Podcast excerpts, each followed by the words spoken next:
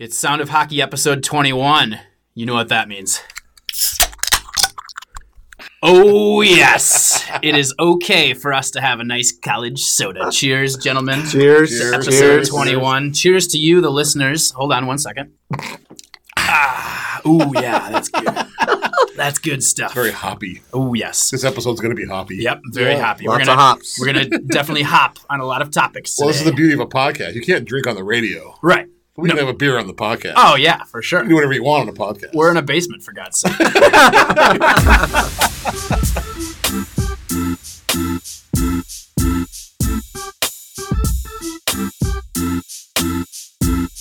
Sound of Hockey episode 21. As we just mentioned, it is totally fine for us to drink a beer. That's what we're doing. It's the Stan Mikita episode. Big episode. That's right. Yeah. Big We- tribute. Yeah, big tribute, and, like and who better to tribute the great Stan Mikita than having a great guest on the show, which we did in fact have, and, and you're going to enjoy it. We had Nick Cotsonika on, who is a writer for NHL.com, big Michigan guy, big Red Wings guy, who we actually had had on the show very briefly before. He was at Henry's Tavern the day that the franchise officially got awarded to Seattle, so we had very briefly spoken to him, but this time we were able to get into the nitty gritty with him a little bit more. So really fun interview.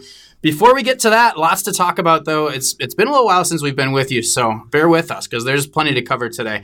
Uh, first and foremost, though, as we always do, we'll start with our latest review, which comes from yes dot two nine nine nine nine. Okay. I think I know 29998. Yeah, uh huh. Yeah, which is it's a good guy. I know Yeah, him yeah, too. Yeah.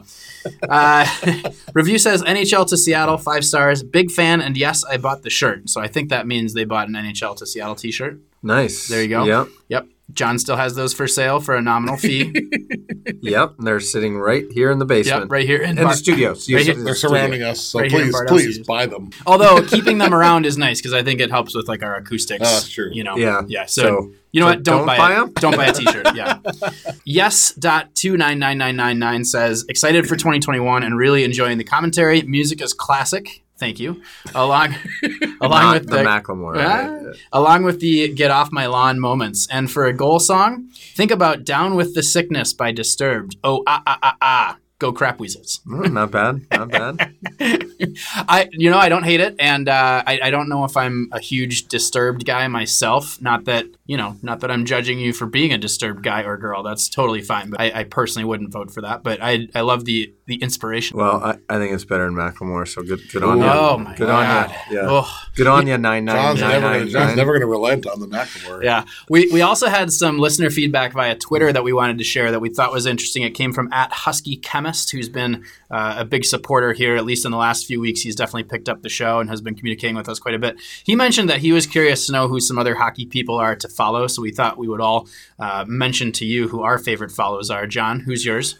Oh, definitely. Uh, Down goes Brown. Um, Sean McIndoe. He Yep. writes for the Athletic. Couldn't be more of a funny guy about hockey. Uh, he's he's classic. He's awesome. Yeah, he approaches it with a lot of levity. Like nothing, nothing is too serious. You know, at the end of the Mm-hmm. Day, it's just a sport. Where And just- his and his knowledge in history history knowledge is deep. It is really deep. He, he's got some some deep cuts, if you will. So it's pretty. He's pretty good. Uh, for me, I, I, I would recommend Elliotte Friedman from Sportsnet. Uh, he's in tune. He's tuned in with all the GMs, players, coaches. He, he kind of knows a lot. Uh, he has a 31 Thought uh, article that you can read on Sportsnet every week. And he was nice to me once in a bar. Yeah, no, he's he's a great follow for for sure. He's one of those guys that like what he says is fact, and you know it, Yes. and that's he's just that tuned He's in. tied with, in with everybody. Yeah. yeah, uh, so definitely a good follow. His his podcast is really good. Too. Thirty one Thoughts, very very well produced and There's other show. hockey podcasts. There, uh, well, there none of them are as good as this one. Okay, Of course, okay. they're all right. they're all super, Right. you know, inferior. Yeah, but if you have like so much free time that you need more hockey podcasts in addition to ours, you might want to give that one a listen Yes. Yeah,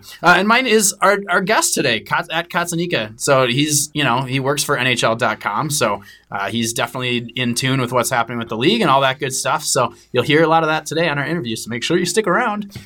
Some other feedback from at Husky Chemist. He mentioned that he would love to have us kind of explain the game to the newer fans. It's interesting. We've been debating it a little bit about the, the right way to go about this. The thing is, we know that our listeners are kind of all over the board in terms of how much they know the game of hockey. And none of us consider ourselves like the foremost experts on the game or anything like that, but we all have been exposed to it for a really long time. And Um, so sometimes we get off on on tangents that we we know what we're talking about, but maybe our listeners don't. So I think what we would suggest to listeners out there is if you don't know what we're talking about at any point, feel free to reach out to us through Twitter or through your five star reviews and ask questions, and we'll be sure to either answer them on Twitter or if it's uh, something that's worth debating or discussing, we can circle back to it. And and you know that's good feedback that Yeah, we've heard, right? totally, and definitely. and sometimes we we use acronyms or, or references that we could at least kind of take a little bit more time to, to call out. We're not going to go through every single rule of the game because I don't want to, and Yeah. I don't know them. It would be fun though if, if you could try to explain icing in your own words. Let's not go there,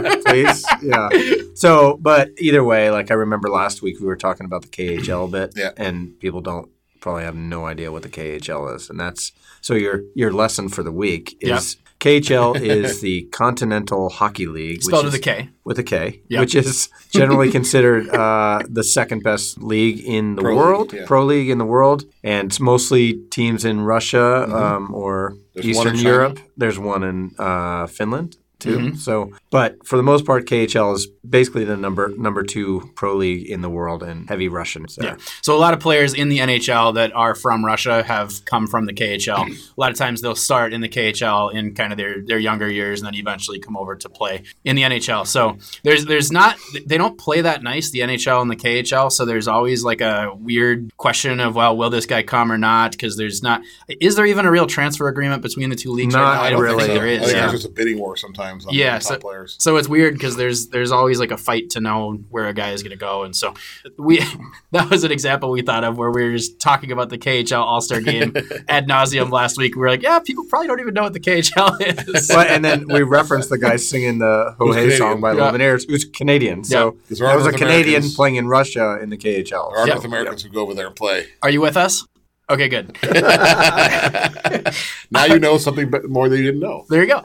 And you know, we'll try to do that from time to time. We'll just try to give more context about what we're talking about sometimes too. But we don't want to lose our more seasoned fans, of course, because that's I you know we want the seasoned fans to feel at home here, but we also want the new fans to eventually come along with us as well and, and get up to speed by listening. We're a the very podcast. So- inclusive. very inclusive Podcast, yeah. hockey podcast. Absolutely. Let's get into some Seattle talk. Andy, I know you have some WHL updates that you've been just itching to share with us. Well, there was news just today, which is what day is today? Tuesday. Today, Tuesday. Yeah, that is. Tuesday. We're recording this. Uh, the Kootenay Ice, who play in the Western Hockey League, who play out of Cranbrook, Cranbrook, BC, uh, announced today that they're going to be moving to Winnipeg next year, which is something that's been kind of out there for the last couple years now. Uh, it's a franchise that's had some success. They had, they won a WHL championship not too long ago. Uh, Sam Reinhart of the Buffalo Sabres was a recent pretty high draft pick from them out of Kootenay. Um, but the fan base there has kind of dwindled. They're not drawing very well despite having that success. And it's been kind of coming. The team was just sold a new owners uh, before last season who were from Winnipeg, so that started all the rumors, and they made it official today. So they're going to be moving to Winnipeg. Uh, they're playing in some really small rink until they're going to build their own. Um, it's going to be interesting to see though, because Winnipeg now will have the NHL Jets, obviously the AHL's Manitoba Moose, and now this new WHL team will be there. So a lot of hockey in that market. Um, going to be interesting to see how that all plays out So- and how they all do. WHL teams kind of move around. Like there's usually one that moves around every four or five years. Is that is Uh, that safe? Yes and no. The last one that moved was I want to say seven or eight years ago. The the Chilliwack Bruins went to Victoria. They're now the Victoria Royals. It does happen from time to time. Um, Well, and you know, maybe I'm thinking across the CHL in general because I know a lot of shift in there's the been some OHL teams that have moved. Yeah. OHL. Here's a beginner question for you. How far east does the WHL go? Because Winnipeg seems really far east to me for teams that mostly travel by bus. I know when they go and play the Eastern Conference, they fly, right? But Nope, they don't Nope. fly. oh, they always take the bus. Seattle this year took a bus from Portland to uh, Lethbridge, Alberta, for their Well, Eastern Le- swim. Lethbridge isn't that far away compared. But that to, was a stop. They weren't even playing there. Oh, Their first game was in okay, Brandon, okay. Manitoba. Yeah. So Winnipeg will be the most eastern team Okay. now, two hours east of of uh, Brandon, Manitoba, which was the the, the most uh, recent east. Now teams like Seattle the, and the U.S. division teams, they only make that trip every other year. There's an Eastern Conference of the Western Hockey League. It's very yeah, very yeah, confusing. yeah. But they they only come out west or at least to the US. Every other year, same thing. Every so other yeah, year, so yeah. it's yeah. Once a year you go there, and then the next year they come here. Andy, did I hear you made a trip to the Seattle Totems game recently? I did. I did a story on the Seattle Totems, which is on NHL2Seattle.com that you can read. Uh, it was an interesting. Uh, the game was highly entertaining. They played the West uh, Sound Admirals and they crushed them six to two. Uh, that's the second place Totems against the last place Admirals. But it was an entertaining game. And and Thursdays the tickets are like five bucks, and so for five bucks you can get a pretty entertaining game. There was a lot of goals scored. There were some scraps. It was there was some some you know bad blood between the two teams. it was highly entertaining. Uh, the totems, if you're not familiar, play in the West, uh, the Western States Hockey League. So it's it's Tier Three Junior B, which is a lot of letters. It's basically a lower level junior hockey, like lower than the BCHL. But what I So didn't wait, know, wait, wait, hold on. What's the BCHL? the British Columbia Hockey League, Okay. which the Wenatchee Wild play in. wait, that's not in British Columbia. They're the one team. They're the one team who's not. The rest of them are in British All right. Columbia. So what level is the BCHL? That's I, I believe it's considered just Tier One Junior B Oh, I think that's or junior, Junior A. A. That's I junior right, A. Junior A. It's Yeah. very confusing. So this, so that's a step down from the WHL. It's the the totems are yeah the BCHL yes, Yeah. but the BCHL players go there because they can keep their NCAA eligibility. So Got there's it. some good players there. And two steps down would be the Totems. Roughly, And- roughly yeah. speaking. And and there's like 25 teams in that league. They're all over the Western states. Um, but what I was what I found interesting is they, they have like 11 or 14 Europeans on their team because there's no there's no limit to Europeans at this level. They got a kid from Italy who was probably their best player, I thought, and they got a bunch of Russians. They got a kid from Sweden, so it's all over. There's some local kids. There's about five or six Seattle guys, and then about four more that are from the Puget Sound area. And a lot of them want to go on and end up going on to play college hockey, but it's, it's usually Division two, Division three, Yep. or some even some club hockey guys. Like the, the University of Washington's captain was a, was a Seattle Totem. Yep. There you go. But an interesting story that I found out is that TJ Oshie played one game for the Totems. He was a ringer. they brought him in when he was 17 to play in an exhibition game, and he scored seven goals. They won nine to something, and he scored seven of the goals. And they were up in Hope, BC. The team they were playing got really angry and was made it clear that they were going to try and take out TJ Oshie and hurt him. Oh. So the Seattle coaches did not let him play the rest of the game, and apparently, till still to this day, he remembers that, and he's upset that he wasn't allowed to go back in and try to score more than seven goals. Fascinating. Nice. So you never know if you go out to uh, Seattle Totems game, which they play at Olympic View, right? They do, which Yeah. is an Olympic-sized, uh, international-sized rink. In Mountlake Terrace. Yep. So if you go out to a Seattle Totems game, you might see the next TJ Oshie as a ringer. You might, Yeah, maybe. or some really good, or some really good uh, European players. you know, five years ago when I was kind of doing that, I think it was four or five years ago, I, I sent out a challenge, Grand Slam of hockey in Seattle. And that was an Everett game, Everett Silvertip game, uh, Seattle Thunderbird game, uh, Seattle Totems game, and then uh, Washington Husky Club hockey. so, and it was cool because a bunch of people were like emailing me pictures at all these different awesome. games. Yeah, so That's pretty it- great. that's like the deep grassroots early early development, but it was pretty cool when people used to send that to me. But I I would highly recommend if you're looking for something to do on a weekend, uh, go and check out the Totems. It's cheap. They sell beer there, also cheap. Probably only. God knows we enjoy beer, am I right? Yeah, that's right. Now that we're legal. we can enjoy it now. Yeah. Realize that the listeners at home actually couldn't see us drinking that beer, John. I, I felt like us drinking that beer Yeah. really added to the There's podcast. not, there's not a live video stream of this this whole time. It was really for Andy. It was for Andy.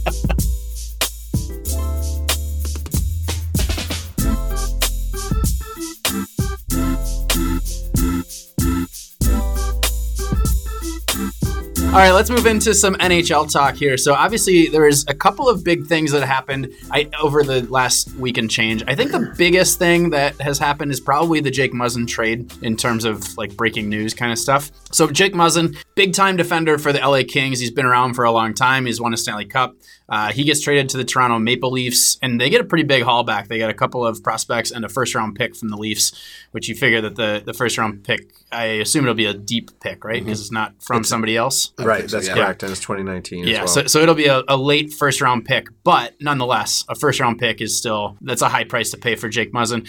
He's not a big points guy, but he is a, a big fella. He plays on the top pairing normally with Drew Doughty, right? So um, he's kind of the stay at home guy. What do you guys think of this? I mean, obviously, this has been a big thing for the Maple Leafs for how long, right? That they've needed a defender. The general consensus is that they now got their defender that can stay at home for Morgan Rielly. But what do you guys think? I don't know. That I mean, that's that's been the Achilles heel of the of the Maple Leafs really for the last couple years. Uh, it's their defense. I mean, you remember how they went out in the first round last year. I really do think that that helps Toronto fill a very big hole that they've filled for a while. We'll see if it's enough. I don't. I don't know. They still got to get past They do Tampa play. Bay. The, they yeah, do play the stacked Atlantic. that's right. The stacked Atlantic.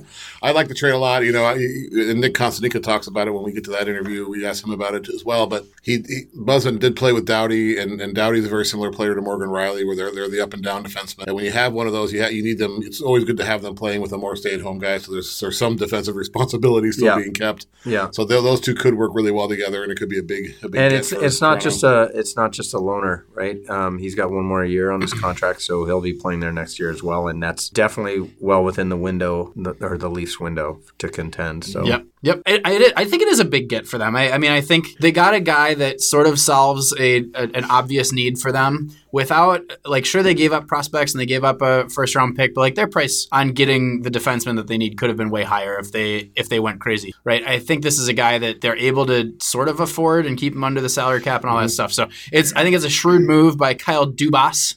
The young the young first year GM up there in Toronto. So uh, we'll see how it plays out for him. Obviously, it's a it's a big move for them as we approach the trade deadline here. So uh, a big move for Toronto, and, and you know that the hopes are always very very high. The, the media there has been very calm about it. Har- Hardly talking about it at all. yeah, it's about time we we finally give this story a little coverage, huh? yeah, that's right. Somebody's got to cover it, right? All right, enough about that. Let's talk about the All Star game because God knows Andy watched. Yeah, it was his No. game on his Oh, radar. Ah, I was Oh. busy. I was busy at a hockey game. Oh, okay. I have a good excuse. Yeah, all right. Well, let's talk about it anyway. I, I watched it. I watched the All Star game, and I also watched the skills competition, or I guess they just call it skills, NHL skills, right? Do they? But it was a competition. Yeah, I know. anyway, I thought both events were pretty good. I mean, it's as good as you expect the All Star game to be. I, I don't, I don't know. I my thoughts kind of more revolved around what we saw at the player tracking. I thought that that was kind of interesting what they did. The stuff with Kendall Coyne Schofield was really cool, Really where cool. she subbed in during the, the skills competition to do the uh, the fastest skater. Now, what I thought was really awesome. Obviously, she didn't win the event, but like she was right in there with. Like sixth or seventh, right? Did she play sixth or seventh? I think it was higher than that. 'cause There were only six skaters, and Oh, she didn't okay. lose. She was in the middle. Yeah. Like pretty yeah, good. It was it was awesome, and she, She just is she flew. fast. The Man, cool thing flew. about that is I sent that. I saw the video. even though I wasn't watching. I saw. it Oh yeah, sure you were. I was, at, I was on the radio. Uh-huh. I, uh, but I sent it to my niece who plays hockey, who actually at that, that moment was playing hockey at Sharks Ice while Oh, that yeah? was going on. But she saw it later and was like totally excited by it, and Yeah. and that's that's what's cool about That- that. Is a, that- is a, a twelve year old girl sees that and, and is just blown away by it. Yeah, and that's everyone's like, oh, it's cool, but they don't understand. Sometimes they don't even understand the impact it has on little girls, like or anybody, She was right? blown- women, I should blown say away, in yeah. general, like seeing women profiled and like kicking ass. Yeah. that's that's not a beep, is it? Well, I'm not going to beep it. Okay. I'm going to leave that one. All right. Whoa. You know what? Yeah. Whoa, we're- Sorry, That's right. 21 21, now. This is we're an adult 21. only show. Don't worry, the bleep horn will return, but I'm not going to bleep that one because you know what? More power to the little girls out there that want to fly like Kendall Coyne Schofield. it really does make a difference. So, you Yeah. know, talking to my niece over the years and how as she's seen more women's hockey really inspires her because she can relate. Yep. Yeah, another awesome moment from that that was not at least on the NBC coverage. I don't think it was televised. wasn't. televised, right? So, in case you're not familiar, they had four female hockey players there to, I guess, sort of demonstrate the drills, or I don't really know what their plan was with them. It was a last minute decision to have Coyne Schofield um, sub in for Nathan MacKinnon, who was, I guess, injured and couldn't participate. But then they had the other three there to demonstrate drills, and Brianna Decker demonstrated the passing drill, which was like a stupidly hard, like Yeah. absurdly hard, hard event. And I think they did this last year, something similar last year. But basically, the player had to pick up the puck behind the net, skate to the other side of the net, fire three passes onto the sticks of these weird mannequin things. then they went to the middle of the ice. They passed the puck over these barriers and into like the smallest nets you've ever seen. And some of them were all the way on the other side of the ice. So they were like lofting, like Sauce. yeah, Yeah. like 30 foot saucer passes to try to make them land flat and go into this tiny little net. And then after that, they had to go and fire pucks at these light up targets that were changing constantly. And you didn't know which one was going to light up. It was like, it looked like the hardest skills Like drill. gauntlet of drills. Yeah. It was it was absurdly hard, right? And proven by the fact that the first person to go in the actual competition was uh, was Erik Karlsson, who could not do it. Like Erik Karlsson is one of the best players of our generation, known as perhaps the best passer in the NHL, and he he couldn't get through. It took him what two and a half minutes, or Yeah. three minutes, something like that. And so, what was interesting though about this is that the person that did the demonstration was Brianna Decker, who's a female player for Team USA, uh, and she also plays on the Calgary Inferno from the CWHL. So, what was really awesome though is that it turned out that as the demonstrator, she actually beat Leon Draisaitl's time, and Leon Draisaitl was the one that won the event. So after the competition, it became this big uproar because Draisaitl won 25k for winning the event, quote unquote. But because her time was better, CCM Hockey actually gave her a 25k prize after there was this big Twitter uproar. So cool. kudos to CCM Hockey. They're they're not somebody that's sponsoring our podcast, but we are sponsoring them because I thought that was a really, That's really right. cool cool move by Yep. them. So So we, we will take their money if they want to sponsor yes, us. if Yeah, they want to give us 25k, and then Well, we I don't can- know. People are lining up. We'll talk them up and we'll wear their hats and their t-shirts and their gear and you name it. People are lining up. That is true, John. Man, oh man. I mean, look at how luxurious this studio is already uh, from all the sponsors that we This, have. this so, is my house, by the way. Uh huh. Well, NHL to Seattle is a big sponsor. for us. That's true. I do. I do want to make sure we talk about the tech. So I'll tell you my experience for the All Star Game, and you know, there was a bunch of pre-articles uh, written uh, about it, and they demoed it down in Vegas less than a week earlier. It's really cool. It's it's kind of like being able to highlight the puck a little bit or the, the path of the, the puck. Um, and then they also have like speeds of the players and some other data. And then they also have like kind of like the thought bubble over players where you can see where the players are. on Yeah. Like a the- video game. yeah. And so my experience was I was watching it on the TV on NBC, and then I had it on a tablet, the feed from NBCSports.com. I don't think they've totally wired it and figured it out, and you'll hear Cotsonika talk about that a little Mm-hmm. bit. But it was really cool, and I felt myself looking more at the NBC.com feed, The. NBC Sports, the Yeah. tablet. And even the replays of showing the tracking of the puck was pretty cool, right? Mm-hmm. It kind of just leaves leaves a little trail. Not nothing like the Fox tracker, right? like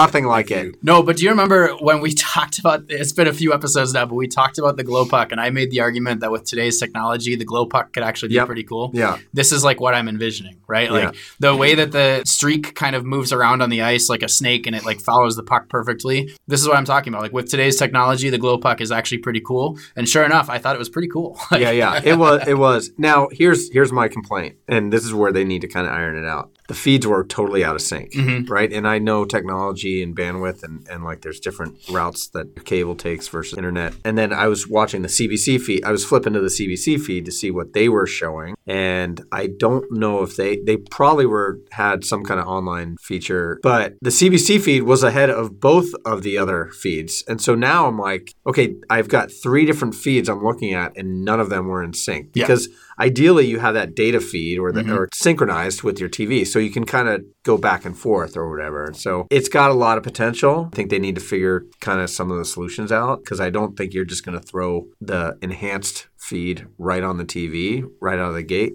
It's got to be something that customers or fans, I should say, opt into a little bit where they have to kind of like want to look at that feed. Now, Sure. it would be cool if it was like on a different channel and so you could kind of flip back and forth and that would be synchronized, but I don't know how how far away we are from that. My question is what is going to be the most interesting thing? That and that's what I think they maybe don't know yet too. Oh, and by the way, the solution for syncing it is you just press pause on your TV until the times line up. That's what I kind did. of.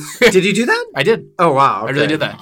Uh, yeah, you just press pause until you know it, it says 422, and then when your little tablet or your, or your phone or whatever gets to 422, you hit play again. That's Well, it. actually, Little secret I of might have been on the antenna. What I found funny is that the, I saw a thing on Twitter where they showed uh, you mentioned the thought the little bubbles above the players which show where they are. yeah, all of them. Yeah, During the when- when warm-ups, when they all came out the warm ups, there was like forty different bubbles. It was really hilarious. That looked awesome. it was Yeah. kind of cool. I kind of laughed at it, but I liked it. Anyway, I was going to say a moment ago, they haven't figured out what is most interesting yet. And what I mean by that is like they're throwing all this stuff at you, but it's not like really uniform. Like this guy's out for this amount of time, and Yeah. this guy's skating at this speed. Like, what does that tell me? That doesn't really tell I'm me anything. trying to trying to figure out what sticks Yeah. right yeah, now. unless you can tell me like this guy is the fastest skater in this game, right? Like that might be interesting. Yeah, somebody will Right? figure it out. Yeah. So I think that's the kind of thing where it's like right now they have all this data that they suddenly don't have and they didn't have before, but figuring out a way to actually make it interesting for the viewer and to actually enhance the experience.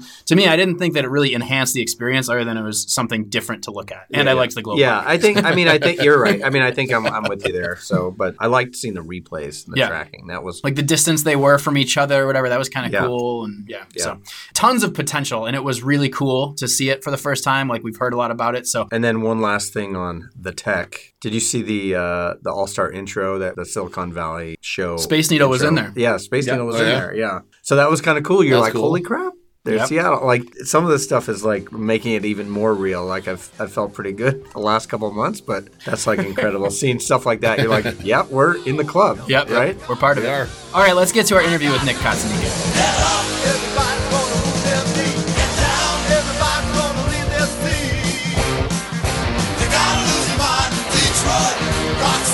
Now welcome back to sound of hockey nhl.com's nick Cotsonika. nick thanks for doing this and welcome back sounds like you're in balmy michigan today nice and toasty Well, it's hockey weather, man. I'm a hockey writer. It's all good. so you're you're just back from the all-star game in san jose where it probably was a little bit balmier how was that experience for you uh, I always enjoy the All Star game. I know a lot of people um, talk bad about it, but I think it's a great event everywhere it goes. You know, you're not there for a Stanley Cup playoff game, right? You're not there for uh, heavy hitting and intense hockey. You're there to celebrate the game and have a good time. Um, you know, and if you're in San Jose and you walk around and you see the fans, I think the fans get into it. They get access to players that they don't normally get. Um, the fanfares in the convention center. Um, and yes, the weather was a little bit better in San Jose than it is where I am right now. And it was awesome. I mean, there were people outside. They still had a skating rink downtown. You know, so you get to go to the fanfare and do all the exhibits, see the Stanley Cup, um, see alumni, see current players, um, you know, hang out downtown, go to the skills, go to the game. Uh, I think it's a great event, and it's funny because we know it's coming to Seattle, and because I was just there last month, you know, I'm certainly thinking about how that would look in Seattle, in Seattle Center, and all the cool things that you could do um, in that area, and um, really kind of make a festival atmosphere, which is what it was in San Jose. Awesome. Thanks for knowing your audience and making it relatable to us. We appreciate that. Were you a fan of the All Star jerseys this year? Actually, I didn't like most jerseys. Like I usually have the same reaction. Like when they when they first come out, I'm like, eh, I don't know. um, and then they really warmed on me. And when I saw them in full uniform, I liked them even better. Like when I just saw the jerseys, I was like, ah, this, I don't know. And then the full uniform, especially the black ones, I really liked them. Yeah. Um, I, and I think it's cool too that they have you know the team crest on them instead of like you know Metropolitan or Central or whatever. uh, I kind of like that a lot. I, I appreciate that they didn't make them wear white pants this year. White pants, very sparing. On occasion, uh, it's okay, but uh, very, very sparing for Yeah, it's sure. it's like a seersucker suit. Like you know you look sharp, but you can't do it very often. Now, the one time I liked the white pants was the Maple Leafs last year. They played in that outdoor game in Annapolis. Oh, yeah. And I was there, and like they looked really sweet. Like just the way they, they it was all together.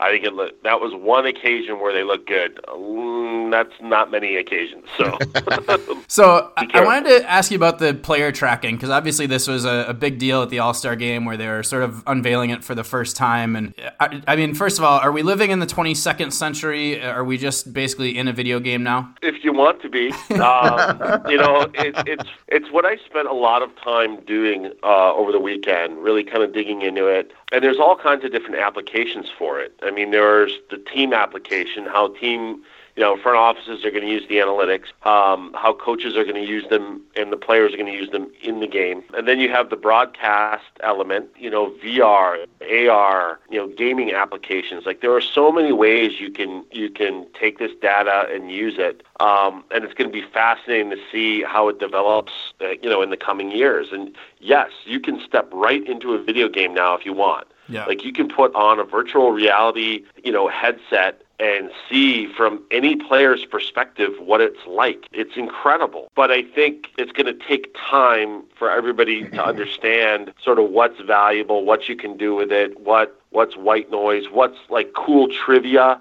and what has meaning.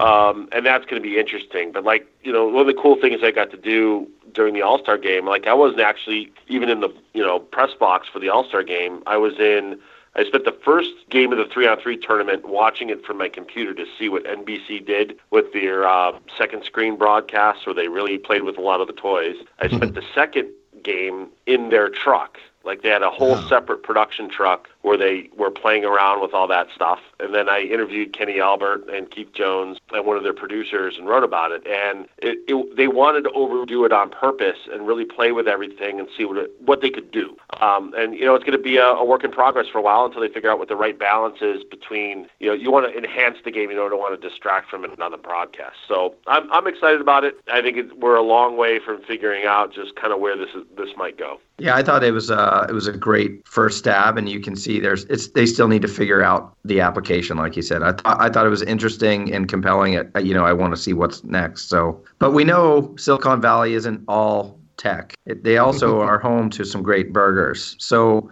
I want to know how many times you went to In and Out Burger while you were there. Unfortunately, zero. Oh. Like this trip Oh. was like a really bad eating trip because Whoa, whoa! um, you know all the events were at night. You know, so like you're basically going from you know they had like press things during the day. So like you'd eat breakfast at the hotel, then you're on the run, and then you're eating at the rink at night. So You're just trying to find food. this. Yeah. I went to San Jose uh, to do prep stuff about a week earlier. Like I spent, you know, maybe six days there, and I definitely made two trips to In-N-Out Burger, okay, all right, all right. That makes up animal style. All right. Nice. So then, did you go to Henry's High Life? If so, what was your order? Definitely did uh, Henry's High Life. Uh, ribeye was the order.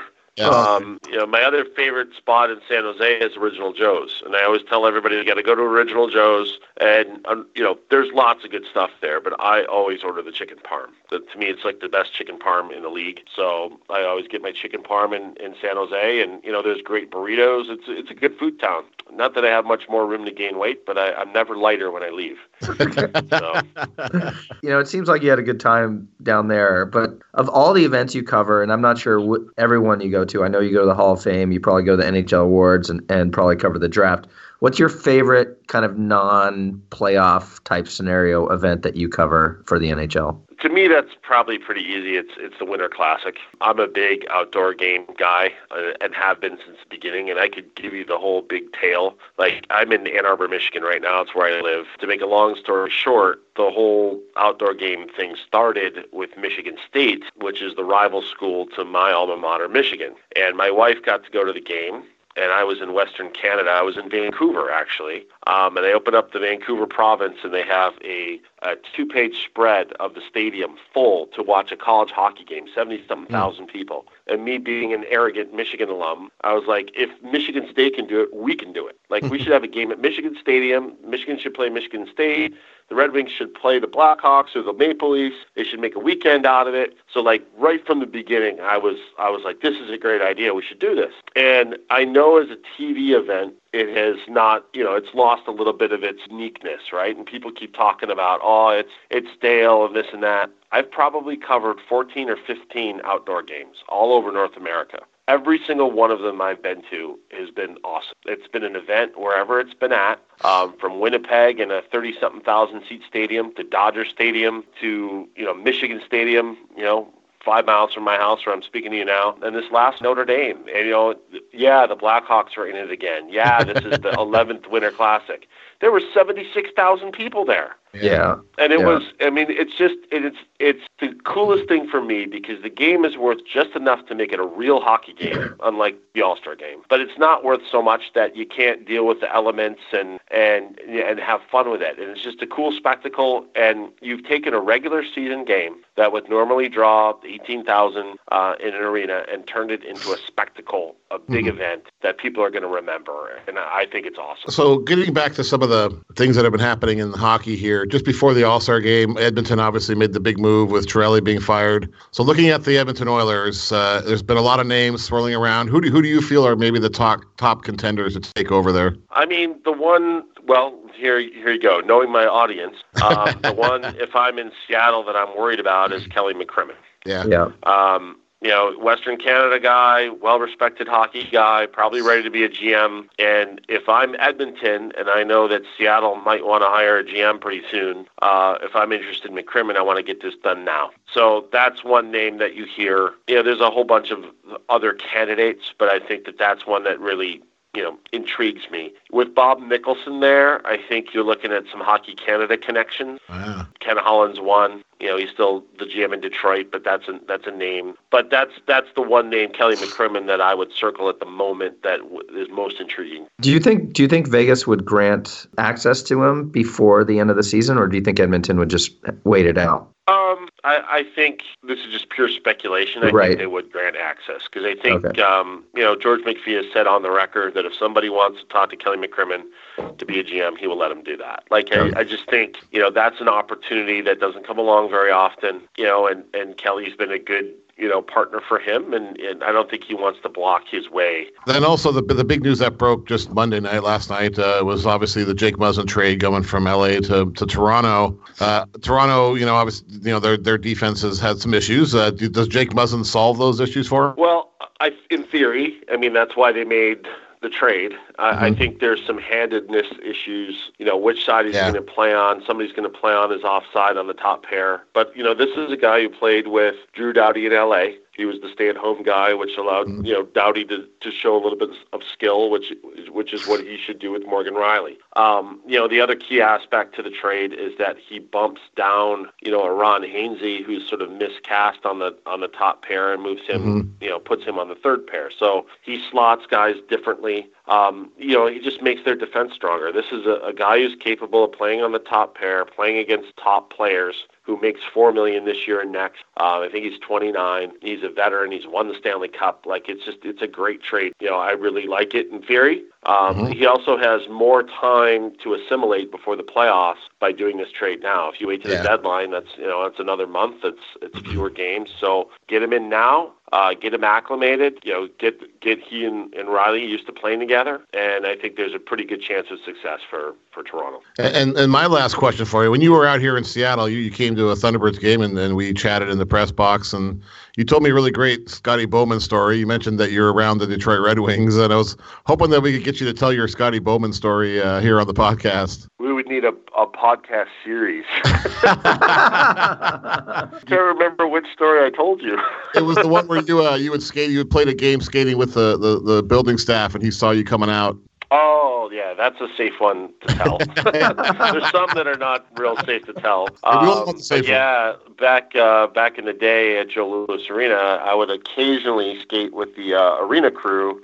They would have a pickup game, and they would always play in the morning, like 7 a.m. So there was one morning I played the 7 a.m. game, and you know I come out, I'm walking out of the arena maybe at, at 8:30 to dump my bag and my stick in the car, and then come back in for the Red Wings morning skate. And I'm I'm cutting through the players' parking lot, and here comes this Mercedes with dark tinted windows, and it stops, and the tinted window goes down, and it's Scotty Bowman. And I made a joke. I said, "Don't worry, Scotty. It's just a 10-day contract. No laugh, no smile. The tinted window just goes back up, and the car goes down." he was not amused. I love it. Which Oh, uh, love it. pretty much sums up uh, my relationship with him at that time.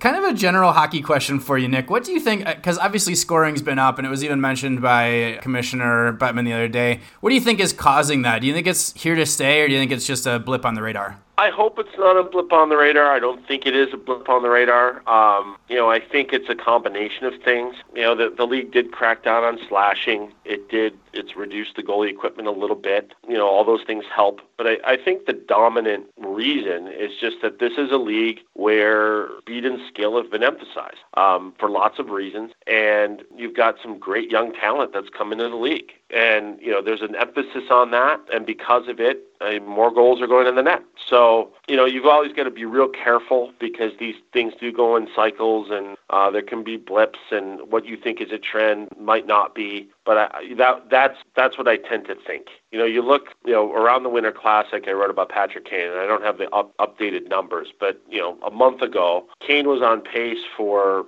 you know, more points than when he won the Art Ross Trophy a couple years ago, and he won that race by like 13 points. Was the only guy over 100 points, and this year he was like eighth in scoring in the league. So the top end scores are are producing more, and overall in the league, um, there's more offense. So I think it's a good thing. I think it's been exciting hockey. And what I hope is that all those factors have, have combined to make it a more exciting, a little bit more offensive game. Yeah, I just feel a little bit bad for the goalies. He, as a he's a goalie, by the way. I, I don't. Neither does John. John picks on me a lot. So The thing about uh, the goalies is, like, they took a little bit, they made their equipment a little bit smaller, but let's be honest, the equipment is too big. They took pads away from areas that were protecting the net, not the body. I know goalies have complained, uh, but I've also talked to other goalies who will remain nameless who said, look at who's complaining. It's the guys whose numbers have gone down. it's more egos bruised than bodies bruised. And there's some truth to that. Look, the league has no interest in, in creating a safety problem. And if you're athletic, it should benefit. You know, like you know, Marc Andre Fleury, who who's who's an incredibly athletic goalie, it should give him an advantage over a goalie who's less athletic. So, um, you know, to me, it it's it rewards merit, right? Like it rewards goaltending skill, and it gives shooters more net to shoot at. So you mentioned earlier uh, you spent some time in Seattle last month, and I think it was a, you spent a while. It was almost two weeks. What did you think, or what do you think now is the biggest challenge for Seattle as a hockey town? I don't know. That's a good question. I mean, biggest challenge I think is just you know, like it is in any other market, is just introduce new people to the game. You know, one thing I really underestimated about Seattle myself was just how much of a base there already is there. You know, you have um, a lot of hockey fans. You have people who play the game. You have transplants from other cities uh, to go along with the people who already loved it there. You know, there's a rich history there. So there's a good foundation, but just like in any other city, including original six cities, um, you have to introduce new people to the game. And one difficulty is is because of the interest, maybe, you know, I'm just thinking out loud here, is, you know, I think this is a sport that you have to see live. And so if all these season tickets are spoken for and prices are going to be super high to get into the building, how are you going to expose people to the to the NHL game? You know, I think that's a critical thing. One thing Vegas has done very well, you know, it's a tough ticket at T-Mobile Arena right now. I was there a week ago and it was 250 bucks, the cheapest Wow. ticket on StubHub. Um, that's tough. That's tough for for most people to get into the building. But what they have done is made practices free and the stands are full. And so at the bare minimum, you can watch the team and you can go see the players up close at practice, and it doesn't cost you anything. And I know that's the plan in Seattle. So I think you know that's a good thing because I think you know that's a challenge. Like if people are going to fall in love with hockey who who who haven't been exposed to it, that's the way. That's what has to happen. They got to see the game live. Yeah. All right, and to wrap up the interview, interview with you, Nick, we're going to play a quick game of buy, sell, or hold, as we like to do with our guests. So, our first topic in buy, sell, or hold the Atlantic Division is the best division in the NHL. I will say I will buy that. Um, you know, I'm not thinking top to bottom, but they've got you know the best team in the league in um, Lightning. They've got the Toronto Maple Leafs, who are pretty exciting and a much better team now. I think with Jake Muzzin, and then but they you know think of your Toronto, right? Like you've got a really good team. You you went out and got John Tavares. Now you went out and got Jake Muzzin, but you still probably have to beat Boston and Tampa to get to the conference final. Like that's that's tough. Good luck. Um, you know, the Metro is kind of weird this year. Like I give the Islanders tons of credit, but I'm still surprised that they're at the top. You know, Columbus is in, is in third place right now. Might look a lot different after the trade deadline. You know, I think the, probably the other can. I don't know. It's tough, man. Central with Winnipeg and Nashville. Pretty stacked. Uh, the Pacific with Calgary, San Jose, Vegas. But I'll stick to my buy on uh, the Atlantic. Yeah. So uh, we might know which way you're leaning on this one. So, but buy, sell, or hold, the, the Seattle general manager will be someone with experience as a general manager. Buy, sell, or hold. Well, I just told you about Kelly McCrimmon. Yeah. And he doesn't have experience as, as GM. I mean, I'm, I'll take the wishy-washy route and say hold, um, because I don't know. I mean, it could it could easily be Kelly McCrimmon, but it could also easily be a Ken Holland. It's not news to you that lots of people in the game think that Ken Holland will end up in Seattle. Mm-hmm. So that would clearly be an experienced GM. I think if all I think Okay, just to be clear, I think if if all's equal, they would like an experienced GM. Uh, I think that that is shown to be a good way to go. Um, I think Kelly McCrimmon is the exception to the rule, a good exception, but an exception. So I brought that name up. That doesn't mean he's the only choice. I think he's the one exception. So I don't, I don't know if that answers your question. Yeah, no, that's that's good. All right, so the next buy seller hold hits a little close to home for you. Uh, buy seller hold: the Detroit Red Wings will return to the playoffs in the next five years. Uh, I buy that. You know, I think they can. I don't know that it'll be. It certainly won't be this year. It won't. It might not be next year. But I think five within five years they should be able to do it. I think if you look two or three years down the road, some of these young players, you know, who have developed will further develop. They've got Filip Zadina, a really good player who was a top ten pick last year in the minors, ready to come. They'll have you know a top pick in this draft who should be able to help them within that window. So you know, I think they should be able to turn that around. You know, one good thing that Ken Holland has done is really restock their system. I mean, they were mm-hmm. pretty depleted after making all those runs for a quarter century. I mean, their average first pick over 25 years of making the playoffs was number 38. Like you don't replenish your top talent when, when it's like that. That's the cost of being competitive for a quarter century. So they had to replenish. And once it was clear that their streak was going to end, he started to sell. He started to collect draft picks. They had lots of picks in the last two drafts. We'll have lots in this draft, um, and those those picks will start to bear fruit. And I think they'll be able to make the playoffs. And I mean, his agent mentioned that Datsyuk's probably coming back, right? So I love love Pavel. He, he I've been spoiled to watch a lot of great players in Detroit, and it's it's a high compliment for me to say he's the player I missed watching the most. But he's getting up there, and I tend to think that his agent's comment is more to extract more money from his his Russian team. But we'll see. Oh. You never know. Ilya Kovalchuk came back. All right. Yeah. Buy, seller, hold. Vegas Golden Knights, and I know you spent a lot of time there last year as well. Vegas Golden Knights will return to the Stanley Cup final this season. Uh, sell. Um, and that's not to take anything away from Vegas. It's just it's it's so hard. It's so hard to go back, and the, it you know it's so hard in the West. I mean, they're going to have to get through San Jose, uh, which is a better team, uh, Calgary, which is playing great, just to get out of their own division, and then you've got Winnipeg and Nashville in the Central. Um, it's going to be very, very difficult to get back to the final. They can do it, but I don't think the odds are with them at all. Yeah. Uh, and so the last buy seller hold, keeping it close to our home, Seattle will make the playoffs in the first season. sell. I think you look at Vegas, and you know, I think everybody's smart enough to know that that was that was crazy. like, that was crazy. I mean, not only you know, forget making the final, but like everything that led up to that. I mean, I don't think anybody. I think people thought they would be a good expansion team. I don't think anybody thought they were going to make the playoffs, uh, let alone have I think the fifth best record in the league and go to the final. It was just nuts. I think so many things lined up for them just the right way, and then you add in you know the tragedy that happened in Vegas and, and everything that surrounded that. I think it was an exceptional thing. I would expect Seattle to be competitive immediately. I would expect them to not have to wait a very long time to make the playoffs, but to make it in the first season, I think is going to be is going to be difficult, and Yeah. and that's the way it should be. Yeah. And then finally, it's not a not a buy seller hold, but but you've been around the game a long time, and you've already, you've already mentioned Bowman and Datsyuk. But we were curious if you had a guy that was maybe the most interesting character you've covered in your time uh, covering sports.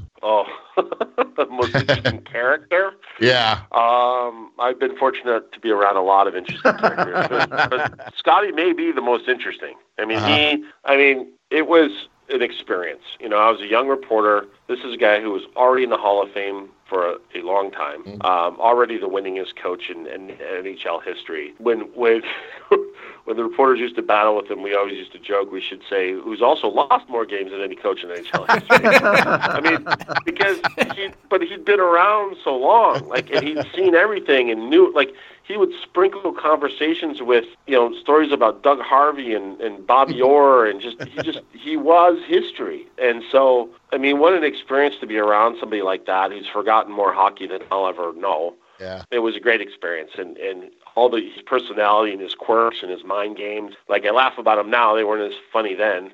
um, you know, I, I now feel very fortunate to have been around him and that team and all those guys. I mean, I, I was very fortunate to cover the 2001 2000, 2002 Red Wings, who were full of Hall of Famers. Datsyuk was a rookie on that team. When the NHL had its NHL 100, 100 greatest players come together in LA a couple years ago, they had nine of the 100 Wow. And that didn't even include Igor Larionov, who's in the Hockey Hall of Fame. So incredible, you know, collection of talent, and that he was the the perfect coach to lead that group. And uh, again, very lucky to be around him. And he probably heard every question a reporter could probably ask. That must make it difficult to cover him. Well, what was what was what was very Scotty? It didn't matter what you asked him; he would answer whatever he wanted. you could ask him, "Scotty, is the sky blue?" And he'd be like, "You know what our record is with this ref? It's you know two and ten, and you know, uh, like he would just like in one answer go left or go right or like you know." And I was the the local writer who could only do him harm.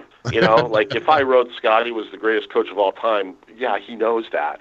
like, he doesn't Yeah. need me to raise his profile. But if I write a player has an injury, well, that's that's a problem, right? So there were some some battles, but um, yeah, he he'd heard it all. Let's say that, yes, for sure. Very cool. Well, Nick, thank you so so much for joining us. You've been really gracious with your time. We know you have to run, so uh, we very much appreciate you coming on Sound of Hockey, and we hope to have you on again in the future. I look forward to it. Thanks, guys. All right, and we'll see you in Seattle again soon, probably too, huh? I'm I'm angling my way back, so we'll see. you Hopefully, go. soon. All right. Thanks again to Nick Cotsonika. Andy, great job getting him to tell that Scotty Bowman story. Yeah, when he, when he was like, here, he told "Which me that story, and it was great. Yeah, he obviously has a lot of Scotty Bowman stories, Yeah. but uh, that was one that I really cracked me up. It was really good to get to talk to him again from you know a, a more in-depth approach than we had him last time we were And at quieter. Tavern. Last time we were yelling. yeah, shouting at him for two minutes. So let's get to our segments. Our first segment this week is a you don't see that every day. And it's a nice follow up to last week's You Don't See That Every Day because last week we had, what was it, the Humvee that broke down, Yep, right? in Tri-City. For the Tri-City Yep. Americans. So this week They had they had some more issues with vehicles on the ice. They had a Fanboni, Yep. which is like a Zamboni doesn't actually clear the ice; it has people in it. That uh, blew a hose apparently, and it started smoking and dropping oil and guck all over the ice. And there's a great video of it slowly moving off the ice, and all you see is the smoke billowing out of it, and this Leaving big a nasty trail, a streak right down the center of the ice. Yeah. And I got to hand it to their, their Twitter person because they they tweeted out and said maybe we shouldn't have vehicles on Yeah. the ice anymore. It was really funny. Uh, I, I do wonder though, like at this point, if they keep up with this pace, is it just going to turn into a you do see that every day? yeah, maybe Well, yeah, if it's once a week. wait, maybe we need to have two separate segments. It's like a Zamboni edition or, or on ice edition or something. This week in Tri City Americans uh, vehicle issues. well, at one third of the way through the show, we'll do a quick resurface, and then at two thirds of the way through the show, we'll do a second resurface, and we'll, Nice. we'll tell you about the latest news in Zambonis, which, which will certainly involve the Tri City Americans. really kind of ironic that after we talked about it on last week's show, then they had another incident a, a week later. So good times. Thank you, Tri City Americans, for that fantastic content. We really appreciate it. Next, we're going to move into our weekly one timers. And we have quite a few this week, so stick with us here. But there's there's some good ones. There's some good good ones to chew on here in the weekly one timer segment. Our first weekly ooh one timer. As we mentioned in the Nick Cotsonika interview, Dan Milstein, who is the agent for Pavel Datsyuk and many Russian superstars and even not superstars, many many players, many players in general, most of whom are Russian because he is I think he's actually Ukrainian, but he speaks Russian. So he's like the the agent to the Russian stars. Anyway, he drummed up some interest this week on on social media saying that he's not ruling out a return to the NHL by the Magic Man Pavel Datsyuk. Now, as Cotsonika mentioned on the interview, I don't know that this is a real possibility, right? But it is very interesting. I, I mean, he's still playing in the KHL, which we explained to you. You know, the guy can still play. I'm, I'm, I'm going to say right now he's going to join Kovalchuk in L.A. That's L.A. Just, they just like to capture up all those old Russian There's a hot players. And they're just going to throw money at him for no reason, and, and it'll it'll not work out as well. Isn't as he still think. under contract with the Coyotes? Oh, he might be. That's a Oh, good that's point. right. Oh. I could be wrong in that. I don't know. We should do some fact checking. They but I- did. I think they did pick him up to get to their salary. That uh, was it was ceiling. definitely like a salary cap Yeah. dump from the yeah from Chris the Red Parham Wings. might also still be on there. Yeah, and, well, Marian, it's, and Marian Hossa. it's a Hall of Fame team. It they really pick is. up all those guys. Yeah. Interesting story about Dan Milstein. I actually spoke to him last season uh, with my old podcast. We did an interview with him. He told us a story. Actually, when he first became an agent, he was working at a bank, uh, and I think he was like a like a loan officer or like something like that.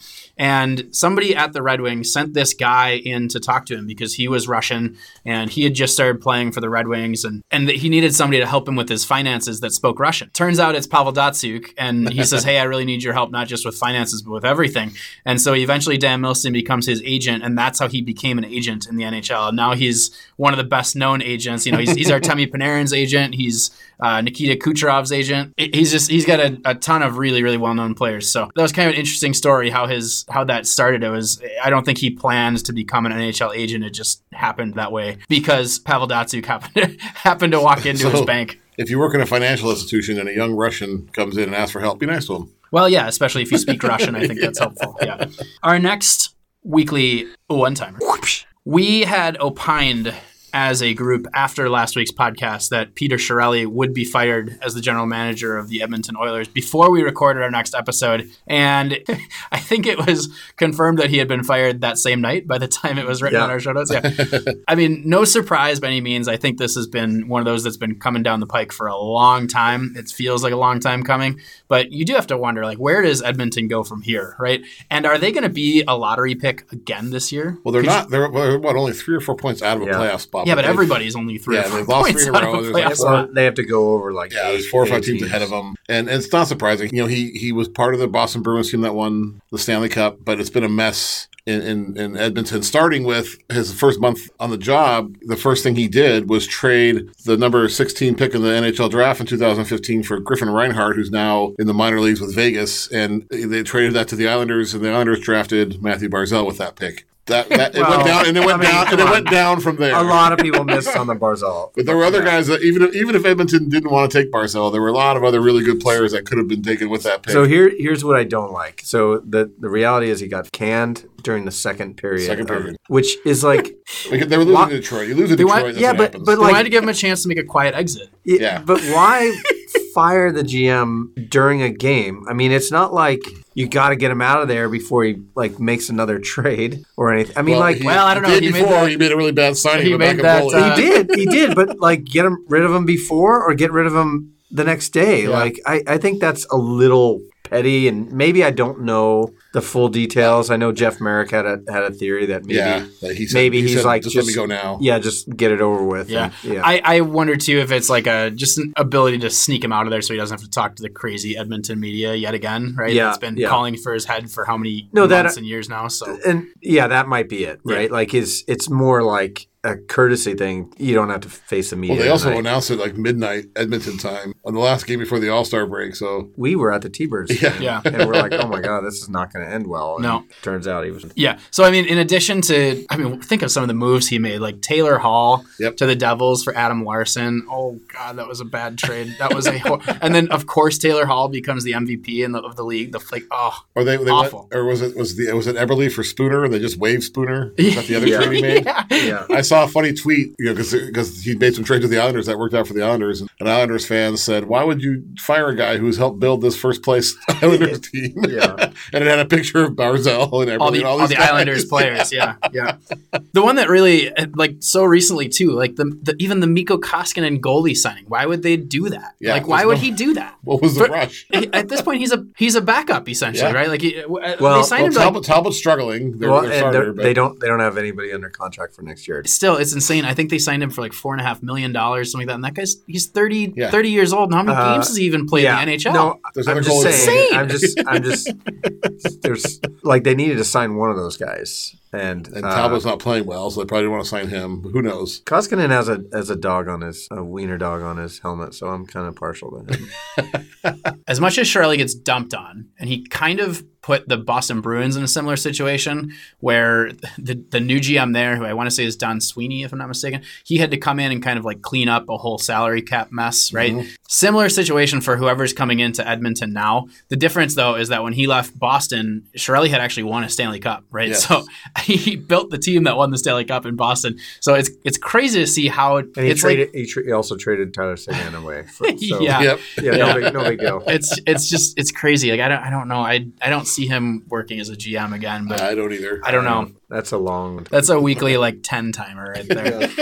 Our next weekly one timer We had a very crazy finish to the Sharks and Capitals game last week, which was one of our games on the radar, if I'm not mistaken. We we actually broke a cardinal rule because we were this was you guys were at the T-Bird game. We were all three of us in the press box before Mm-hmm. the game. We had it on. and We all kind of cheered or yelled when this happened. Yeah. You're not supposed to do that. Yeah, well, the game hadn't started That's yet. true. Yeah, the warm-ups. T-Birds game hadn't started yet, but we were definitely cheering the press box, which is a no-no. That is true. Yeah, I'm Yeah. still learning that. Yeah, that's right. Anyway, it was a wild game. The the Sharks were down, and with less than a second left, they tied the game, and then they they won in overtime. So obviously, John, as the resident Sharks fan, was pretty thrilled with the outcome. Yeah, I was Was it violating Kane right, that. Uh, right on the doorstep with one second left? Yeah, a little more like 1.3, mm-hmm. I think. And there was two hat tricks, right? So the Sharks right. ended up Hertl ended up scoring in overtime, Hat which was a hat trick. Ovi had a hat trick. It was insane. Yeah, right. Like, wild and, game. and it was insane early and often. Our next weekly one timer.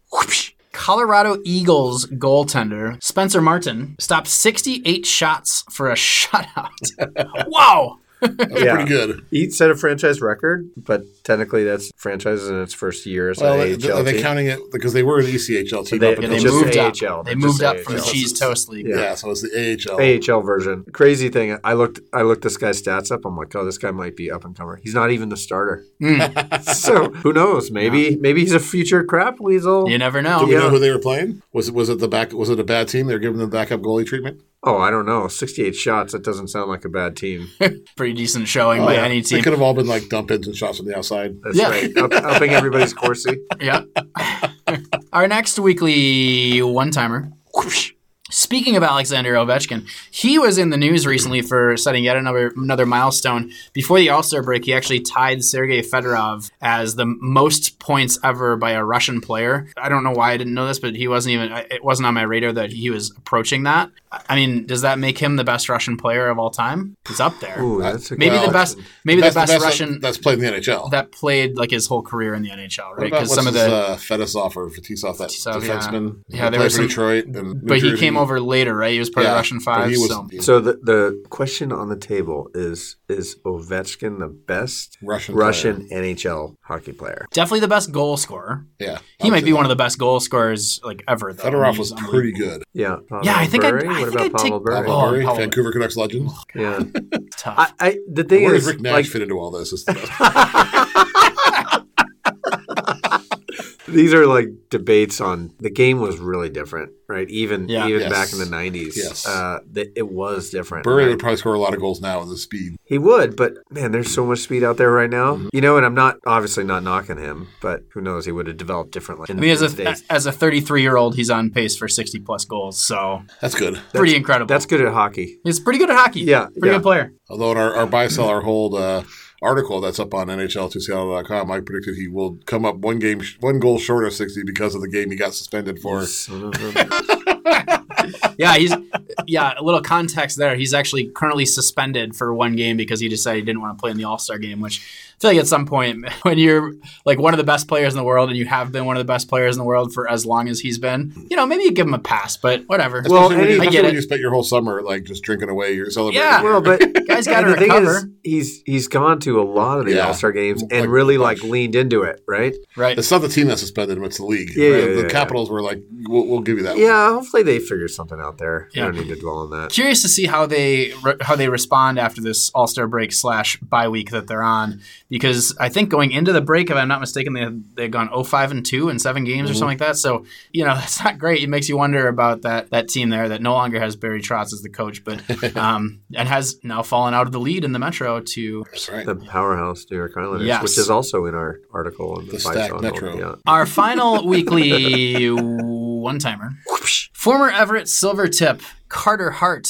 Friend of the friend of the friend of the podcast, probably, right? So, somebody out there's friends Andy's- I've, I've met Yeah. him a few Yep, times. I've Andy's totally him a few spoken times. to him Yep. before. So, friend of Andy, We're I'll tight. say. He might just be the savior in Philadelphia. He has won four games in a row, which I, I think I saw that no other goalie has done that for Philadelphia this year. And it was I saw some other stat where like There, there's been no streak of under three goals in four games, something like that. So And, And I, I read, 35 I goalies read, for them this I read another stat. He's the first Philadelphia goalie under 21 to win four in a row. It's a lot of it's pretty wild. Stats. There's so much pressure on this kid, but so far he's he's living up to it. You know. And they're keeping him up. They, Yeah. they, originally, I think their plan was to bring him up for a little while, but now he's there to stay. But I mean, think about Philadelphia, right? Like, there's got to be a reason that the like. I always have this theory with, for example, I'm a Minnesota They have a terrible issue with their kickers the last few years. Their kickers are horrendous, and I I can't help but wondering if like there's got to be something with the way that the coaches are handling the kickers, right? Like,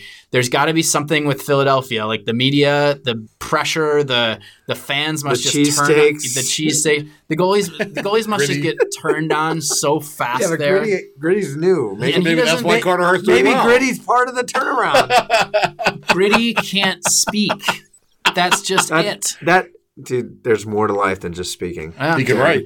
He can Google those eyes. Yep. Yeah, he Yes. can write. By the way, we never mentioned what his to-do list We was for that, the yeah. All Star game. I'm glad yeah. you guys reminded me about Speaking Gritty. of gritty, he put out on Twitter that he had this to-do and packing list before he went to the All Star game. His list included, in terms of items to pack, a skimboard, swimmies, tanning oils, aloe plants, jersey, underwear (parentheses the good pair), pepper. Pepper, parentheses, salt to be provided by 29 other NHL mascots. Face masks and beard essentials, ice skates, AirPods, rope, change purse, rash guard, world atlas, shark repellent, breathe right strips, good attitude. And then he set some reminders for himself to make sure to download Trolls and the Fyre documentary on Netflix. which is a good documentary. yep. Take care of the thing with that guy. My favorite. Call the hotel to request an adjoining room with Claude. That's my favorite. Yeah, get get cash from the ATM. Parentheses no paper trail, and finally, and finally set away message. So, man, gritty. He's he continues. I I mean, know. As much everything as he does as is much As gold. you try He to, endures. yeah, as much you- as we try as to knock as- him down. No, you Well, try me. to knock him down. I'm on Team Gritty. I'm on Team Gritty as well. One last note on Carter Hart. Oh, after all that gritty talk, right? One last note on Carter Hart. Carter Hart. It has been mentioned that like pretty much anyone on the Flyers could theoretically be had right now by new GM Chuck Fletcher, formerly of the. No, I'm not going to say it. I'm not. this is my first episode. I'm not going to mention my I favorite know. team. Yeah. Yeah. Episode number 21. by the 21. I made it. It seems like pretty much anybody can be had except for Giroux. And I saw it mentioned that Hart is the other guy. There's no way that to trade can't- him. Yeah. No. That can't be yeah. had. Isn't that wild?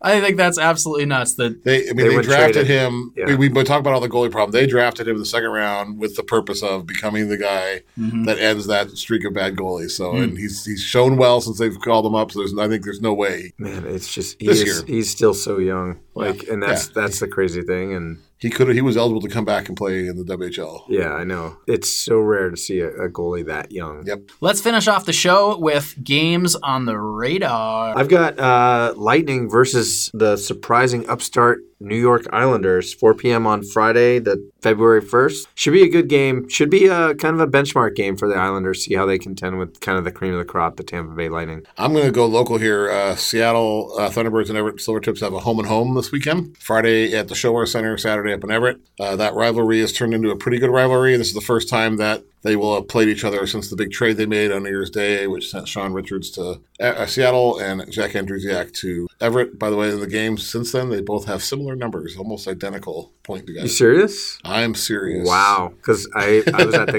the Lethbridge game on Saturday up trick, in Everett, and yeah, he looked good. He's scoring. had three points on Sunday. All right, Seattle. all right. I apologize. I, I'm going to be, I've talked to both those guys, so look for a story on that. And my game on the radar, Tuesday, February 5th, I have Wild at Buffalo. Oh, I did it. Oh. Oh no! All the way at the end. Uh, let's re-record. We'll, we'll edit that out. We'll edit that out. Play porn. Play porn. All right, so this wraps up episode 21. Cheers once more, gentlemen. Cheers once Thank more. All right, We're whoa, whoa, whoa, still whoa, whoa, nursing whoa, these yeah. one beers that we had here. What's that? Well, I was gonna say, like, hit that to like create a clank. Oh, Here, no, no. I think we should leave this part in. That's not a clank. Trying to. make sure to get us those five star reviews. Keep those things coming in, folks. And thanks so much again to Nick Cotsonika, and thanks so much to you for joining us. We'll talk to you all next week for episode 22. Oh, wow.